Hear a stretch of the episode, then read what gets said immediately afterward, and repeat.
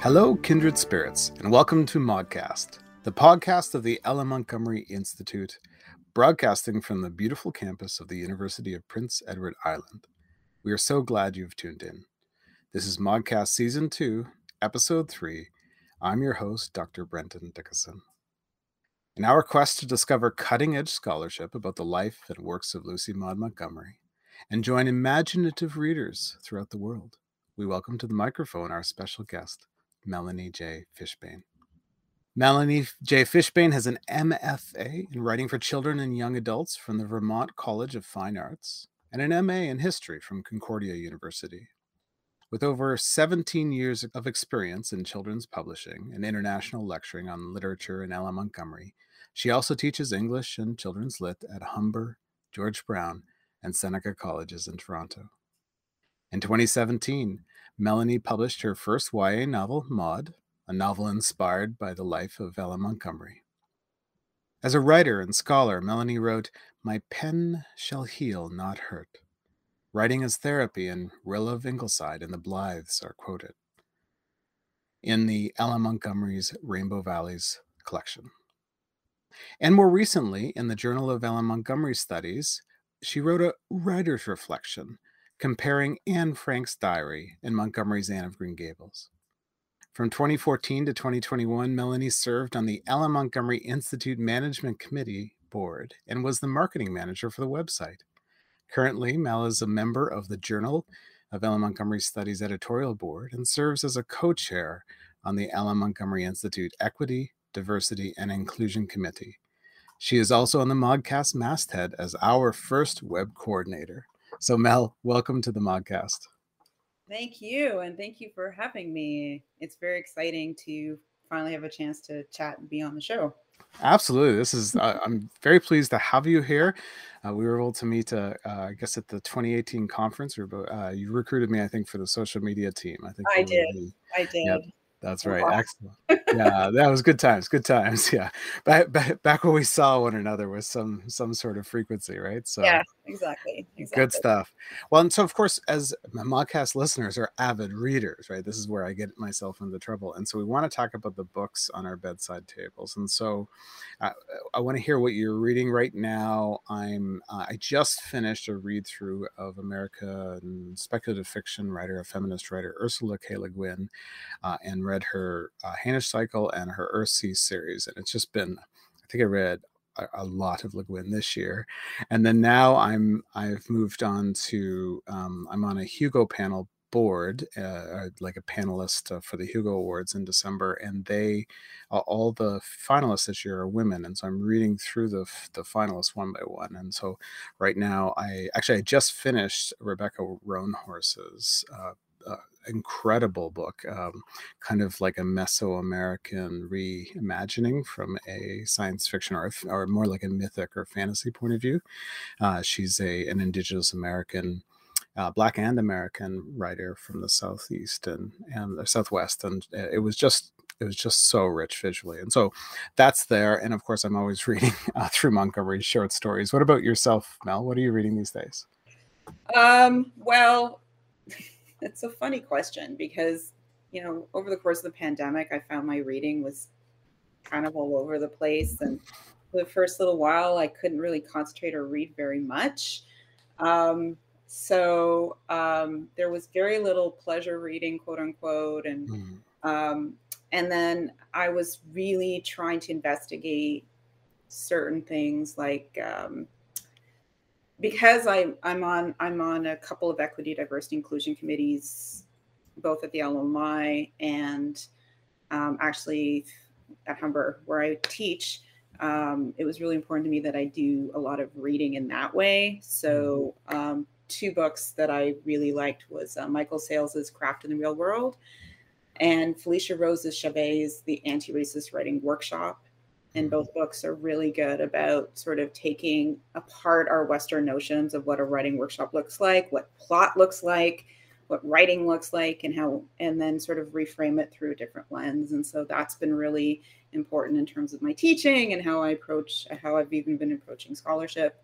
Um, and then I've also, um, I, I'm a big fan of Amber Ruffin. She's like a comedian from the States. And uh, she wrote a book with her sister called uh, Lacey Lamar called You'll Never Believe What Happened to Lacey Crazy Stories About Racism.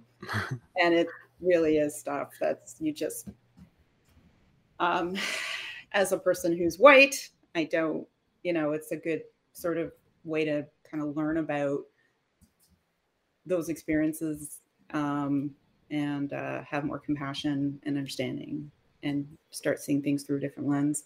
Um, and then on the other end of things, um, I also read read Jewish Victorian romances because uh, and so Felicia Roth Grossman's called one's called Appetites and Vices, and it's totally like one of those marriage of convenience books.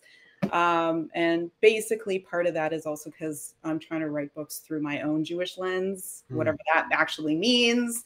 And so, reading what other people are doing and trying to write things that are not just based in trauma, but also joy and love. And so, it's really nice to be able to read those kinds of books. Um, and then, in terms of um, my research, um, I've been going down this whole rabbit hole of 19th century Jewish women's writing, um, exploring the works of Amy Levy and Grace Aguilar. They're um, they're both on the opposite spectrums of the 19th century. Right. Um, but I've been working on some stuff around uh, trying to find the Jewish girl. I guess when we talk about like future research, I can talk a bit more about that. And so there's that. And then I'm revisiting Montgomery's early writings for a paper. And then there's always something. Like I there's feel always like something. reading a bunch of things. But yeah, I would say like that's where my reading has sort of been going. It's like on one hand, I've been trying to really educate myself. And then on the other hand, then I just try to find some good romance to and some good romances up can be just as deep as anything else. There's always that like, oh, romance, it's yeah. whatever. And there's that out there, but um I also think it there's a reason why it's probably the most popular genre. yeah, and I don't I don't actually read a lot, um, but I read. Uh, I mean, well, I mean Montgomery, you know, is certainly in uh, I think in that overlapping kind of world of romance, and I mean kind of one of my favorite books of literary fiction or literary sorry literary criticism is Elizabeth Epperly's Fragrance of Sweetgrass, yeah. which which That's is a study of romance. Yeah. yeah. And there's like the romance versus romanticism of things. Exactly. Yeah. Montgomery was, you know, um, one of the things I'm always really fascinated with by her is her sort of fascination with the romantic right? And that can be the sort of nat- natural pastoral romanticism, but then there's also how she plays with the romance genre. Um, and there's been a lot of work done on that, and that's that's also some of the stuff I've researched regarding, you know, my work with pre, uh, Gilbert Blythe and Gilbert Blythe. Yeah, there you go. Yeah. yeah. So, uh, you know, those sort of the pleasures of postponement that um, I think it's Marah Gubar's. I think I'm remembering that correctly, hopefully, um, and and how Montgomery plays with with romance. And so I think she, I think I feel a bit of a kindred connection to that. Like like me, you kind of love it, but then you're also kind of trying to subvert it sometimes to sort of play with the tropes. And so I think this she does that quite well. Yeah, yeah, no, it's intriguing. I'll be intrigued too to see where this all this uh, different writing and the um, trying to listen to diverse voices and kind of made a, um, a, a, gender listen challenge to or gender read challenge to to try and I mean a lot of my scholarships with men and um, on one side and then women on the other. Can I could I do 2021 that was sort of a parody year. And and so that's about listening in new ways. And then as I said that Rebecca Roanhorse um, book uh, you know one of my the, reflection I ended up writing was about well maybe it's actually maybe it's okay for me not to know exactly what to do with this book and okay to kind of listen and wait because I mean one of the questions I had was about resolution and it it it doesn't end the way your standard sort of fantasy trilogy as she's setting it up to be the way it would end. Uh, and and I think that's kind of in a sense a settler question as we want the thing resolved right? And and her as particularly on the indigenous side. Uh, um, and she, she's living in, in a, a, community like that. That that's actually, I think, a, a pretty subtle way to to to help us reimagine things. I think so. I'd be curious to see where that goes for you. Yeah. Yeah. Yeah, yeah, I'm yeah, I'm open to learning. I actually quite like I, I like our moment in terms of the possibilities. It just it just seems like there's just a lot of good stuff to read, though. Yeah. yeah, but the pile will never end. the pile will never end. Like it's just gonna, you know, and um, yeah, I think I think it's okay to the the thing I invite myself and others is the idea of being it's okay to be uncomfortable. Uh, it's okay to be comfortable in the uncomfortable or uncomfortable in the uncomfortable. Like you know, like that idea of just like you don't know what to do with it right now. That's okay. Yeah. you can just learn yeah. and and be and and at least you're doing that. Yeah. Or wait. Just like, yeah. Yeah, just wait. Like sometimes I mean, life doesn't work like a novel, right? It doesn't resolve no, that way. Yeah. Um, if it did, my life would, yeah, exactly. That's right. Yeah. And often the resolutions in novels, we have to ignore certain things, right? I mean, yeah. that's how the tensions work. I mean, so tell me, like, so you've, you've already kind of brought up the, the link between the two, just in the way that you're reading. Uh, your, your work. You, you, I mean, you have a novel, uh, uh, Maud, the, you know, a life of Montgomery from that uh, fictional perspective. Mm-hmm. You do this scholarly work, which we're going to talk about. So, can you give me a sense of the integration of those two things the artist and the scholar, the, the writer and the critical thinker? What, what unites that stuff for you? Because I have a sense that there is something that pulls it together more than just like a to do list or, or even just curiosity. What, what unites those two things for you? That's a really good question.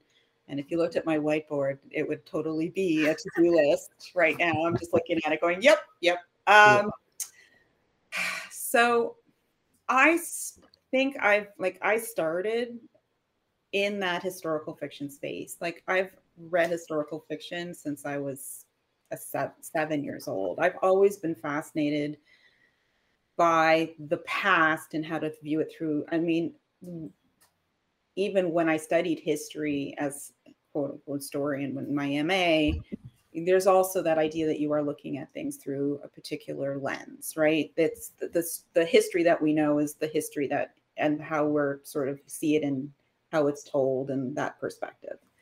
For me, the creative and the critical seem to go hand in hand because it is through the critical that I get creative. Right. Um, I'm in the process of take. So when I was working on Maud, one of the big things was trying to figure out her creative process. That was because that's part of her inner journey, right? Is to be the writer. And so, how do we um, look to see how she creates? What does that creation process look like?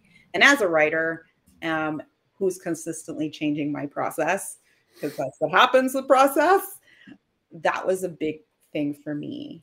And um, Leaskdale, the Montgomery Society of Ontario, and Leaskdale always has this L.M. Montgomery Day in November.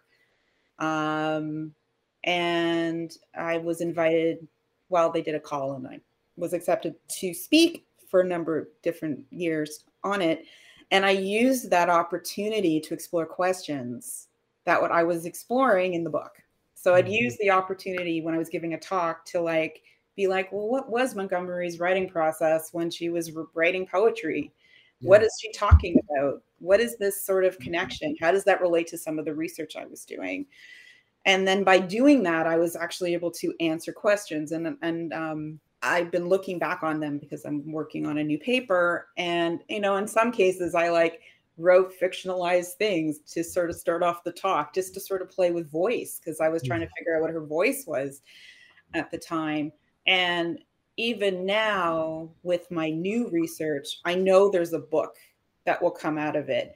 And as most historical fiction writers will be telling you, it takes years to write because there's so much research. Mm. Uh, and I can't just let the research pile on in a bunch of notes. Right. And it seems that my process is I need to go write papers about them. Oh, so nice. or like 10 pages or like a talk kind of thing. And I do that to get the idea and figure it out. And it's a process of figuring it out. And I may not be completely right, and maybe not all of it will end up in the book itself. there's an exercise I give my I show my students where um, I take a section from Maud and I show how I changed it over the course of about six drafts, so they can Right. see the revision process. Um, and in one of the earlier drafts, I had it a total info dump about the letter bills and where they came from and blah blah blah. It's so boring. Nobody needs to read that. Like in, in the, in the context of of a fiction book, right? Like no one needs that. And I say to them, I'm like, "Are we bored yet?" And they go, "Yes." I'm like, "This is because it's an info dump." But if I was writing it as a paper, part of it could be used in terms of the paper. Hmm. So I think, and then I think a line from that info dump ended up in the final, in the Yeah. final piece. So there's something about letter bills, I think, in that chapter. But it's like it takes a while. Like I'm just that's I think I'm one of those writers that needs to write it out to figure it out. And maybe other writers are the same. So I use the intellectual connection to get to the heart, or both. I don't know. Yeah, well, I, th- I think you're right. I, yeah, did, but hopefully that.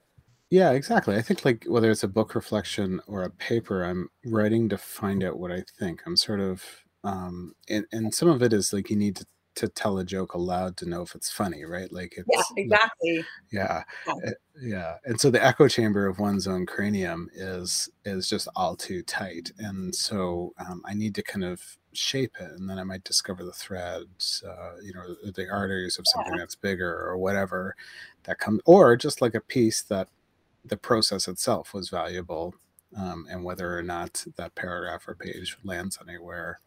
Uh, the the process itself of discovery in writing is really kind of important. Yeah, no, I Yeah. agree with. And then it might also stem from my journal writing, which I've been keeping since I was 14. And so I'm so used to writing it out and figure and I actually write about papers in my journal. Like Right. Like, I don't know where this argument is going, blah, blah, blah, blah, blah. And I end up like complaining for 20 minutes, you know, 20 pages in the in the journal. Um, so I think there's like this interesting dialogue that can happen when you're writing to yourself or and then to your point, yeah, the whole idea of the joke lands, if you present it, you're like, it's like that's why people will go to conferences, right? And present papers. You're like, does this work? Yeah. Do these can does this argument make sense? How can you help me? What is the dialogue we can have to help me so that I know that this is making sense? So yeah, I think I really enjoy that pursuit. Yeah, and essential, of course, to historical fiction of any kind. And info dump uh, is not like so. I, I love speculative fiction, and of course, that's a temptation. Uh, info dump's Oh, such yeah. a temptation because they create most writers create a world bible of some kind, like you know, like the whole fictional world was developed uh, in in intricate detail, and then they have to write from that. And so often, that first three or four chapters is just terrible in a a, a new writer. So yeah. So and of course, uh, what what like what genre mystery genre would be or a thriller genre would be precisely the opposite. Like it has to be it has to be about the slow discovery. of- Sometimes, yeah. yeah, Although they all like all genre fiction has a rhythm. a Yeah. very, very yeah. Yeah, yeah, well done, good. And so I have I have your book here. It's this beautifully designed uh, Penguin Canada uh, Yeah. hardcover. I guess that'd be a first edition, although I don't think I was the first to buy it or anything. Aw, Yeah, and uh, I have your your. It's all signed inside, and I knew that's nice. I knew we were kindred spirits of one sort when there's multiple color pens that you use to sign. I'm a big. I might have. You can't see it on the podcast Yeah. for people, but I'll show you, Brenton. I I have I have um a possible pen addiction, a variety of colors and Oh, things. yeah, Um, yeah. I use it as it's honestly a big part of my creative process is writing in different pens and like hundred percent. I have this rainbow bag in which I keep my pens and my journal and a couple of other things. Sometimes the book that I'm like walk reading, like the in between things book, what I call a commonplace book, and then like like there's a granola bar in there that's probably been there too long, and like a toothbrush, right? So, but it's like colored pens, and that's what each Christmas I get from my family some sort of colored pen collection. Yeah. uh, and it's just and color whiteboard markers for class. Oh, yeah, my whiteboard's got like there's like purple and pink. Absolutely, yeah. The world of of black, red, and blue in in academia has been they've been ruling. The tyranny has gone on too long. now. exactly. Put in some color. I don't even know the colors don't even always mean something. I just need to see. And then when I when I have the colors, I do the thing like in the journal. And it, even if it's not, they're not organized in any precise pattern. There's a visualization that happens for mm-hmm. me. Like I can come back and remember the moment when of creation, and then and come back and dialogue with that, especially if it's like an ideas page or something. Yeah, yeah, and I mean bullet journaling journaling does a lot with this, right? In yeah. terms of color and style and how you pull it all up. Yeah. So yeah, well done. I'm I'm kind of new to the genre, the this this historical fiction, this fictionalized biography. Uh, although I'm not new to YA as a whole, like I'm a kind of a YA lover.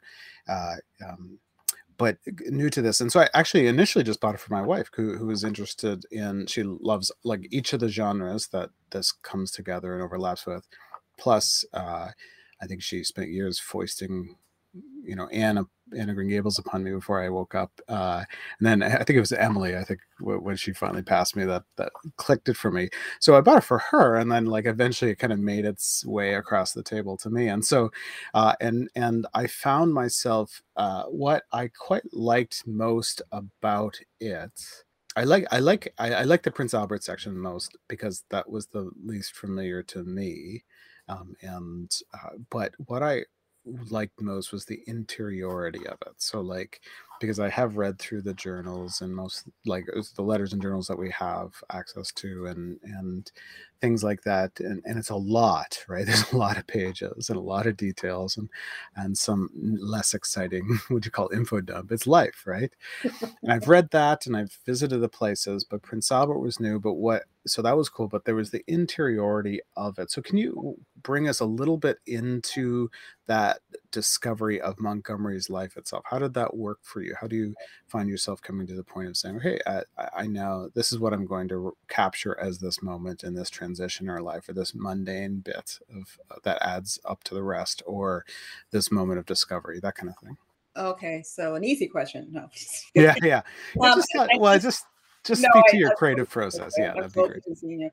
Um, I do want to do a shout out. You talked about the the pretty book, and the mm. pretty book was designed by Lisa J- uh, Jaeger at Penguin Random House. So cool. Make sure that her name gets a shout out because she's very talented and the book has gotten great feedback just in terms of its visualness, which is well, and and some some literary feedback too, like some of the review, like the review. Oh, the reviews have been yeah. have been good, but I meant like the, yeah, yeah, book design book design, I have nothing to do. I mean, they show it to me, um, and I provide some feedback, but basically, you know, it's the designer, so we need to make sure, sure they get the credit. Okay, that was a great way to procrastinate this answer. No, um, so let me think. All right, um, I started with the journals. Mm-hmm. And read the sections. I actually thought it would be an additional year when I first started but it was too much. And a lot of the, I mean, a lot of what she talks about is like, you know, Molly and I going to, you know, Sam Whalen's field to pick strawberries. That's fine, but something has to happen in the scene for it to work, right? I mean, so and there's so there's a lot of me going here or me doing this. Um, so the first piece was like figuring out well her character like what is it the character wants because when you're talking about writing fiction that's what you need to figure out. What is what is it that Maud wanted when she was 14 and how is she going to get it? And then there's what she thinks she wants and then what she really wants. And those two things can be they can be in conflict or they can work together. Mm-hmm. And she really wants home, right? So when it begins, she does want to be a writer always. That's that's clear but I felt like the big thing for her was she wanted to the beginning of the book, I felt like the big piece was she wanted to see her dad and get to Prince Albert. And you kind of feel this in Montgomery anyway. Like she has this sort of blind spot with her father, this devotedness to her dad. Um, whether he deserves it or not is another question, but that's how she and there's that feeling that if she gets there and is in that family, everything is going to be fine her life can begin, things will be better. She won't be in conflict with anyone anymore, and it's going to be great. But then she gets there, spoilers, uh, and Well, it's not perfect. Down around her. Yeah, like it's not. It's not perfect. That's no. she thinks she's going to have this mother figure, and she does not. Her stepmother is not who she is, and it turns out what she really, what they really wanted her for was childcare. Um, and it that's so the crushing weight of that disappointment was something I felt like is there in the journal, um, and that is where the heart is along the side of the desire to be a writer. And the other thing is she needs to figure out where how she's going to be on her like when she knows that there's no one there that she's not going to get the support she wants from her family in that way. She's a single person with not a lot of support. What is she going to do? She needs to make money and she needs to make sure that she can support herself. How is she going to do that in the context of the late 19th century? Right. Yeah. And she, she, for all of the ways that Montgomery is subversive, she's also quite traditional and conservative in a lot of like she she she likes to have that sort of traditionalist around it. But also, I would say there isn't there isn't a lot of options. What did she have? So she has to make she has to prove and she was a pretty, you know, good student and she likes school for the most part, unless it was Mr. Mustard in the classroom and that's all. yeah, Mr. Mustard. Um, Um, um, she needed a good teacher, right? If she did, some, then she gets, to, you know, but she has to convince her grandparents that she's worthy of being educated and for, and that also comes out in a lot of the scholarship that has been studied about Montgomery, right? So, like, so I would look at the journals and then look at see, see what people were saying. And then I came up with my plot right. as it were. And then I had to figure out who the characters were. Um, I created and killed many characters. Of course. you know, will this aunt show up? Yes, no. Will this cousin? I had like a whole thing with a cousin and a buggy ride and stuff, and that just got Stop. James. James was killed off at some Yeah. point. Um, and uh, because there's a lot of boys too, so figuring out which boys were important and which ones could be left alone for a while. So I mean, but the big ones were Nate and Will. So Yeah. those were the big story arcs. Um, Yeah, Nate, Nate Nathan PEI, and then Will in Prince Albert, Saskatchewan, was right. North Northwest Territories uh, at the time. Yeah. Um, and I, actually, I thought I thought that was smart. I, I thought a couple things were smart here in, Oh, in that area. So, like, I thought the f- I, did you actually say Four Musketeers? The the characters, sorry, you the character, of one of the characters said that. Yeah. Uh, you know, the Molly Polly and the boys uh, kind of quartet. Yeah. Uh, I thought it had the intensity of um, of kind of the uh, teenage. What I always admire about teenagers is among friendship, it can have the intimacy of lovers, right? And and I thought it had that, but then hurt and worry and self concern and and then like for, for you to have a why so it's quite tight right it's two two years it's two years of her life Yeah. uh, and it, it begins kind of in media res like so it begins with a bit of disarray has has has already occurred that's behind the first page i think if i recall Yeah.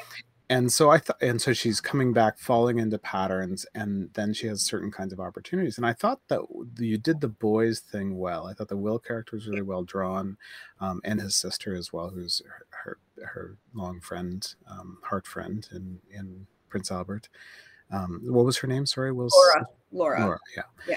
And so I thought those were well done. And, and but the boy story, the search for a home, right, where we don't like that's an interesting question about resolution, interesting question about how a plot line works there. Mhm. But but you do something with that in the book that's that's uh, literarily plausible and and works historically. And then you have the artistry, the writer's vocation, the self discovery there, right, which is going to be what I mean for Montgomery has to be one of the stories, right?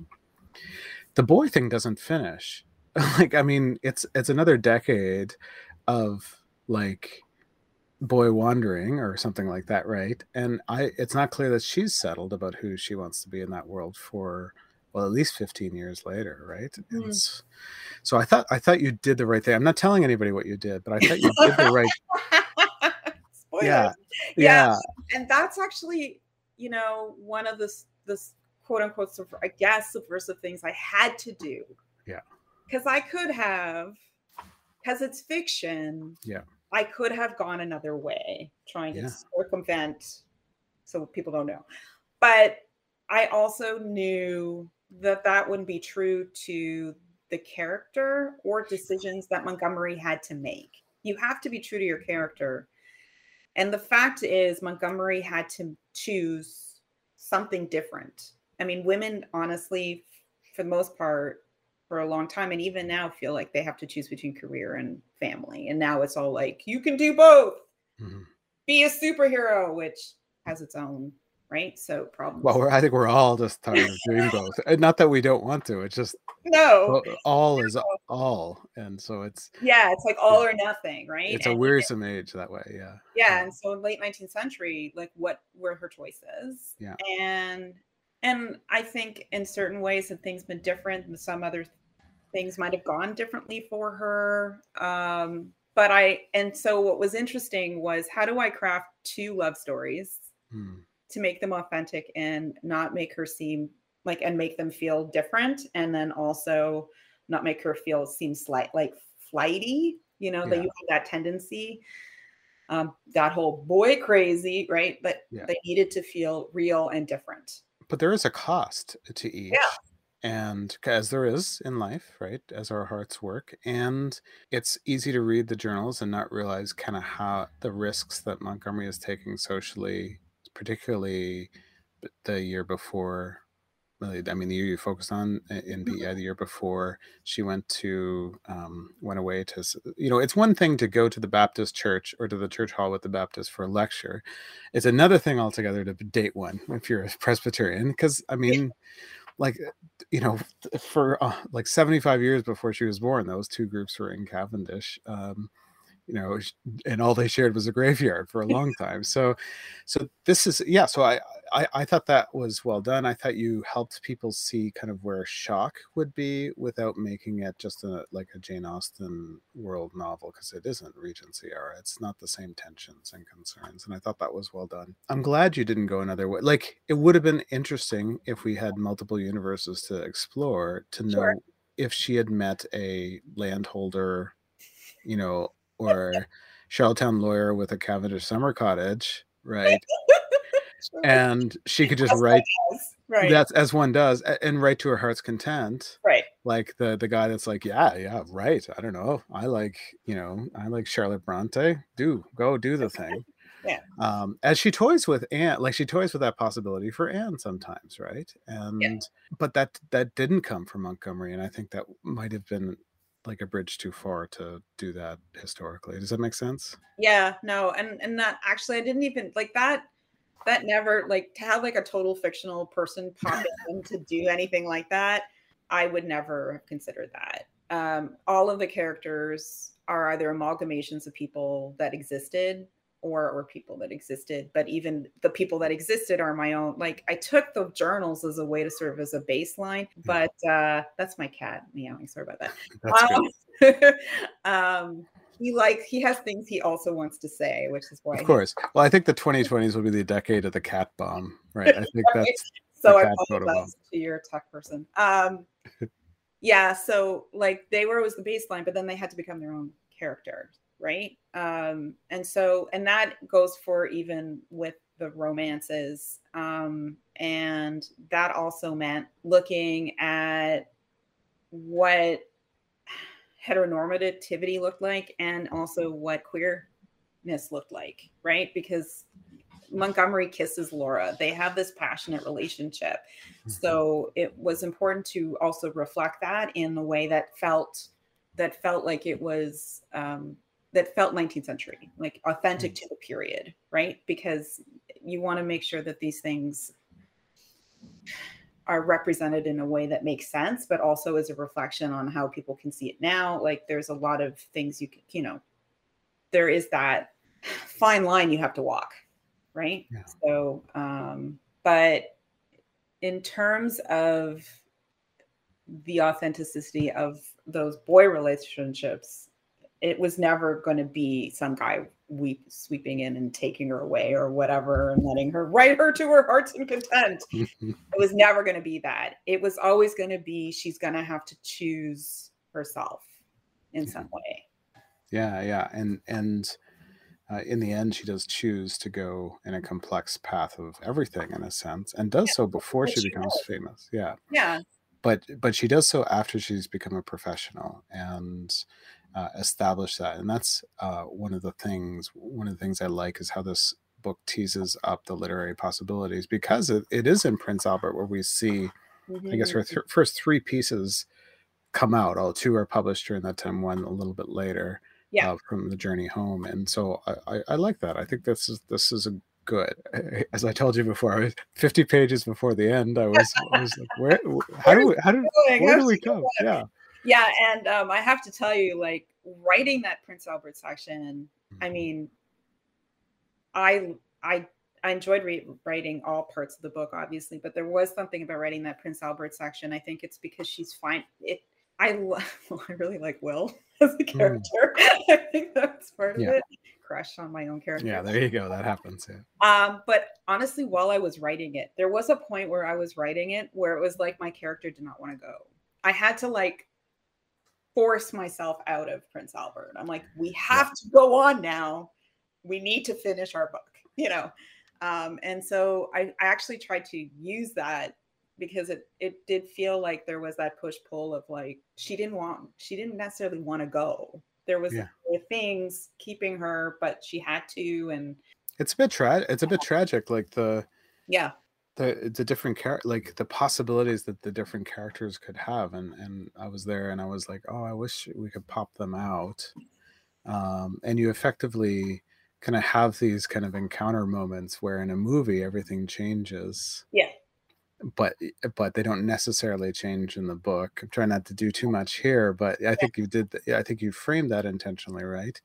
Um, but on the other on the other side too, what I think I love one of the things I love about YA books is you're allowed to have friends. Like your friendship mm-hmm. is valuable on its own. It doesn't have to mean something or get somewhere or do something, right? Is that am I reading? Yeah. Yeah. I think so. I think he's. I mean, I I do see this in some quote unquote adult fiction, right? Yeah. Um, but I mean, imagine remember your teenage friendships. They're mm. the they're the point where you're trying to figure out who you are. Who are the people that are going to stand with you?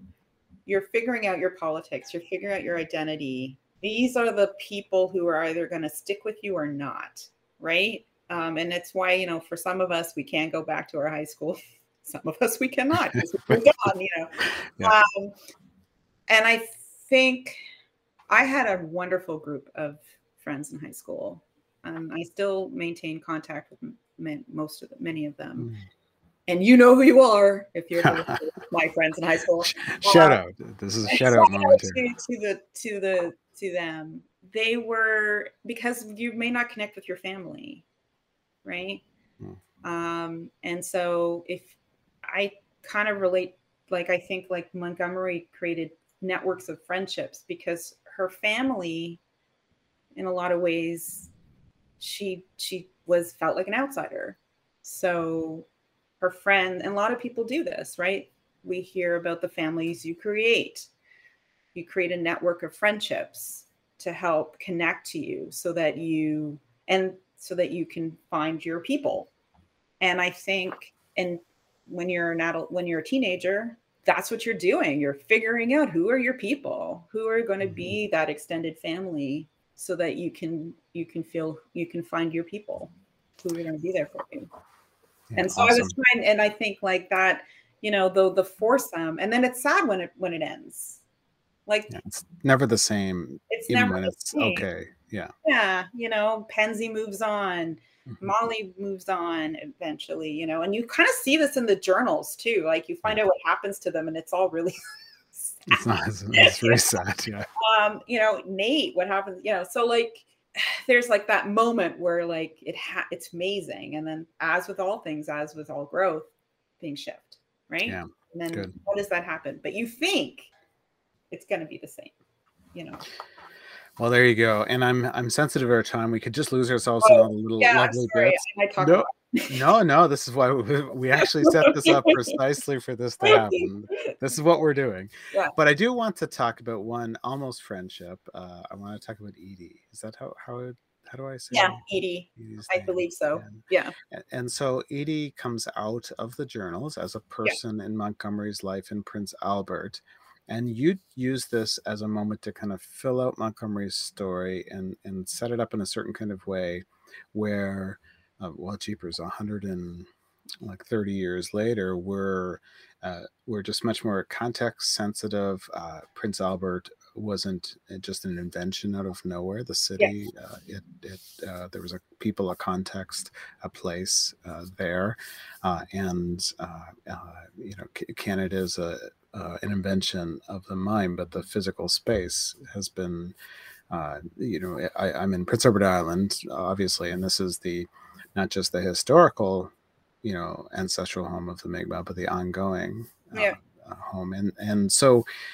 T- tell me a little bit uh, about that. Um, not so much that people have the whole thing, but enough that invites them to see how you're you're bringing this kind of positive moment into the text, yeah, into the story. So there's an invitation, right? Mhm. Montgomery writes a lot about Indigenous peoples in her journal and in two of her essays, and not always in the most culturally sensitive way. Hmm. He is um, writing about them in a context that is very popular to the 19th century. Like it was very much the way in which racialized groups were being discussed. And it's something that I had to reckon with.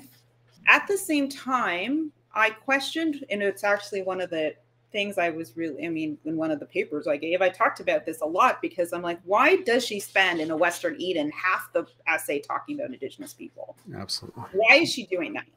There is a reason. She's trying to subvert something. She doesn't, her humor doesn't land always because No. she, she's figuring it out. Again, this is her as a young writer trying to figure it out. It doesn't land.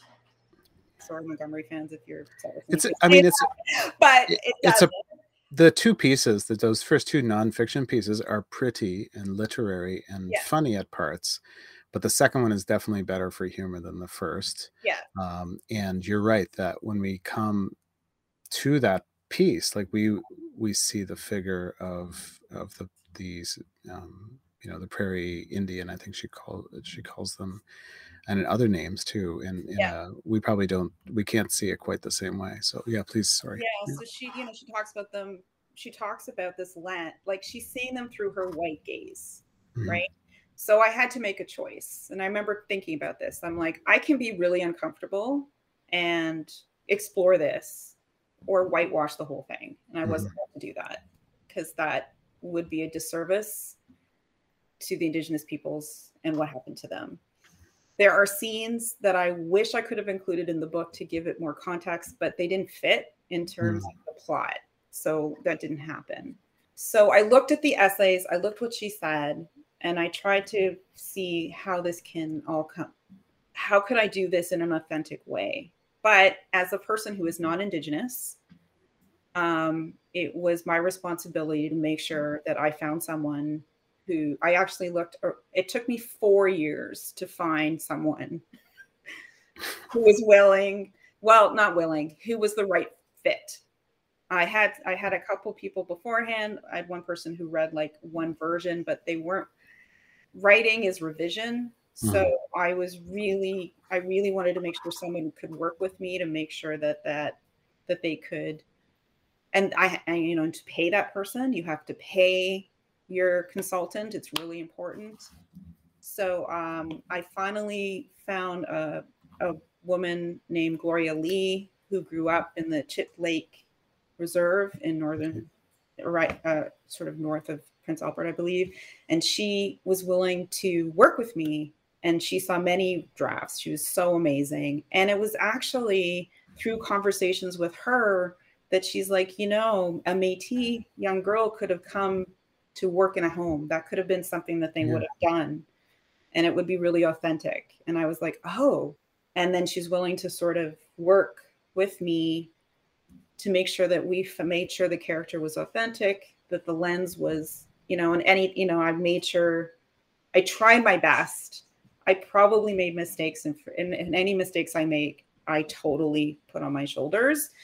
Um, but I, I, the whole point for me was to give voice to the Métis people and to the other Indigenous people, the Cree Nation people of Northern Saskatchewan at the time, and what was happening to them, um, and how Montgomery and her family were like. It's so complex, right? And I wasn't about to be able to solve it all. Solve it all in one go. Self does not like. I wish she was one of those characters who'd stand up and like Anne with an E. Oh, yeah. with an E. Could she stand up and fight for our indigenous people? But Montgomery was not that like my the Montgomery that I saw in terms of this character and who she was. That's not who she is, right? Like you see when Montgomery does any kind of fighting, it's all subversive through her work. I mm-hmm. find she's not a protester. No, no. Yeah, except for maybe some of the protest, but yes. in a very different way. And I think it doesn't necessarily like work a hundred percent, but I think in her way, that Western Eden essay was her way of being like, there's something happening here. Well, I'm not comfortable with it. And and I think that I may not have all the answers and I may, but I'm hoping it, it invites an invitation to discuss it it does. I it did it for me as a reader. Um, and so and I would have liked to see more of Edie, the Edie character. Uh, you know, the same way like that last season of Anne with an E, I would have loved to see that character. Was, right. And I wonder now. I realize I may have read a little bit of her into the Edie character, just personality wise, but mm-hmm. I thought she was kind of sweetly drawn. But I do think so at one point, you know, Montgomery walks past with pity and compassion pe- people who are poor, and mm. it's a past walking moment. Um, and another, uh, and probably gave money to like missions that Sunday to help, you know, you know, some some person somewhere else, but not necessarily the person next door. But then did tell the story too, uh, with uh, with some degree of of uh, poignancy in the yeah. Western Eden essay. And so the Western Eden essay is now in that. Um, is it a name a name for herself? That collection. Yeah, you uh, can get that in the name for herself. That, yeah, good. Um, there's an older version in the a year before Anne, which is the one I used when I was right. working on the book, because that's the one that was available to me. Sure. Um, yeah. But yeah. Yeah, that's right. And Ben Lefebvre, the editor, is is a fairly careful editor, and so it would be as accurate uh, and probably accurate to the because it got reprinted a couple of times, and yeah. so probably got butchered along the way there too. So yeah, that's right. So sensitive to time, and we're coming to the end of our time, and I do want us okay. to peek forward a little bit. Yeah. Uh, uh, I do want to highlight, and I, and I know we don't have time to talk about it right now, but your "My Pen Shall Heal Not Hurt" essay was really important to me as a oh, scholar. Yeah, no, I really appreciated it. I was trying to figure out what Montgomery is doing in that really hard point of her life, 1915, 16, when she's writing Anne's House of Dreams. She just lost the child, the war's begun. And then she pulls out this really, I think, literary and philosophical book. And and so your your essay about um, writing as I think both self healing, but but uh, I was also reading it forward to to offer healing in a certain kind of way. So, so I appreciate that. Tell me, t- can you tell me? And you've kind of spoken, I think, a bit to to that process. Tell me, you just did a piece, or it just came out. I'm sure it's been years in the works, but you just a piece just came out. yeah, that's right. On the two Anns, Anne mm-hmm. Frank, Anne of Green Gables. Yeah. This is not. These are not two Anns that often sit at the same panel together. so not yeah tell, tell me how they're kindred spirits or, or or enemies or whatever it is you discovered in in the journals yeah. Um the idea actually came to me like seven years like a really long time ago but i don't think i was ready to really look at it. Um so um i'm really fascinated at that sort of hybrid creative nonfiction and academic and can you get the two to meet in a way. And so this essay was a way for me to play with form. And I was really mm. grateful that um, the Journal of L.M. Montgomery Studies allowed me to play with form. Um, it got peer reviewed and then it also got like we had a wonderful conversation. I mean, Kate Scarth in particular was mm. essential in the editing process. So shout out to her. Um, she was amazing, and everyone else on there, they're great. Sure. But how the two met for me is um, I read them around the same time as a kid. So I was about nine. I talked about this in the essay, but when I was nine, I read the Diary of Anne Frank, and then I started started to read the Anne of Green Gables, and then stopped. And there's a reason why. I don't want to spoil it. So you have to no. Um, but there is a reason why, and then I pick it up again um, when I'm 12, and I have just reread Anne, the of Anne Frank again because my school was going to see a production of it, and I think we were studying it or something. Um, and the way I see it is that Anne of Green Gables to me was kind of a survival narrative. So she was like a counterbalance to Anne Frank, who was murdered, and for who she was. And as a, and I talk a lot about the trauma it is to grow up in, as a Jewish person and never not knowing that you were people who were massacred in a Holocaust in the 19 like that, not to get too heavy in that, but that is the thing you live with. And so I think I mentioned this at the beginning, like how do you get how can you live with that, but then also find the joy? There's you know, there's a lot of conversations about how do you find joy when you're trying to also deal with trauma, right? So this essay was a way for me to figure out that part of it and then as I was looking at the two of how both Montgomery and Frank have been misconstrued a lot by the popular, you know, Anne Frank is always like put on a pedestal as like this saintly, you know, I wish people were better in spirit. And like it's she's complex. She was a writer. She she revised numbers of like her diary is more like there's a whole revision thing that it's mm-hmm. just fascinating. And Montgomery does the same thing. And I was like, this is amazing. like it just sort of like like the idea that you can look at these two as writers and how they worked in terms of their process and that can be really informative to a writer as well yeah. so um, it was a hard essay emotionally to write um, but i hope people can get something out of it and also see how both Anne Frank and Montgomery can be mentor texts for for writers as well in terms Good. of process. Well, and it's a bit autographic, life writing, autoethnographic. Your own story yeah. is part of the data set, I guess we might yeah, say. Yeah, I go in my journals and yeah, and uh, and I should I shouldn't like readers should note or listeners should note that um, Melanie Fishbane has the name like Anne hidden in it twice, right? In both names, Melanie and and Fishbane both have Anne. Uh, oh, uh, I never even noticed that. Both misspelled, so like your destiny has been set towards the Anns. uh, that, but there yeah, there you go. And of course, a little less. Uh, no, your your middle name's not Jane, right? So that no, would be just Jennifer. So I don't Jennifer. oh, that's that's pretty close. And then the uh, and and and of uh, interest, like a recent kind of study of most translated books has for the Netherlands the Diary of Anne Frank, and for Canada Anne of Green Gables. And so I right. think that's a an intriguing link between the two. So yeah. you're a prophetess in this particular moment. Uh, so that's good. So there we go. We just have a moment to bring this to a close. What's what's on your writing desk or your scholarly calendar? To, is there something that that uh, you're working oh, on? my goodness. Um, as I look at my to-do list. Something um, you can share that you know, like something on the way that you're. Well, I've got. Um, I am working on a piece, another novel um, hmm. that is in process. So, I, but I'm not going to necessarily talk about that a little bit because it's sort of in progress. Um, and then I have. I've been working on combining all of the papers I gave on Montgomery's early writing to put it together for something, hopefully for the journal, and hopefully they'll like it. You know, I don't know.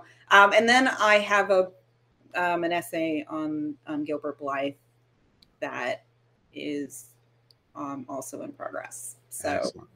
Dreamy, dreamy Gilbert Blythe. All right, Blythe, yeah. yeah I, I guess I'm one of. I did not have a crush on him in the movies, the Kevin Sullivan movies. No, sorry. No. So yeah, but some did. I think I'm pretty sure my partner did. So the the uh um so yeah. Oh well, look, Mel, thank you so much oh, for oh, sitting down and speaking with us. I hope I didn't talk too much. that's that's why we're here. It's to talk talk to to talk too much, right? That's right, right. Excellent. Great. Thank Good. you. Excellent. All right. Well, that that brings us to a close. As always, you can check out the work of the L.M. Montgomery Institute at lmmontgomery.ca, including interactive features, guest blogs, news about conferences, calls for papers, the newest releases of the Journal of L.M. Montgomery Studies, including pieces by our guest Melanie Fishbane, uh, and links to digital resources like the beautiful online repository Kindred Spaces. Now, if you enjoyed the MaudCast and would like others to enjoy it as well, please share on social media. Give us a rating. It really helps spread the news about the MaudCast and the Institute's work and help gets the word out about cutting edge research and the new initiatives. I am your host, Brenton Dickieson, and I'm here with Technical Director Christy McKinney. Thinking about our conversation today, I think it would be lovely to end with a benediction that I've adapted from Mel's novel, Maud. May you, dear listeners, create stories that come from the dark corners of your soul, giving voice to your rainbow valleys, shining waters, and disappointed houses too. Farewell.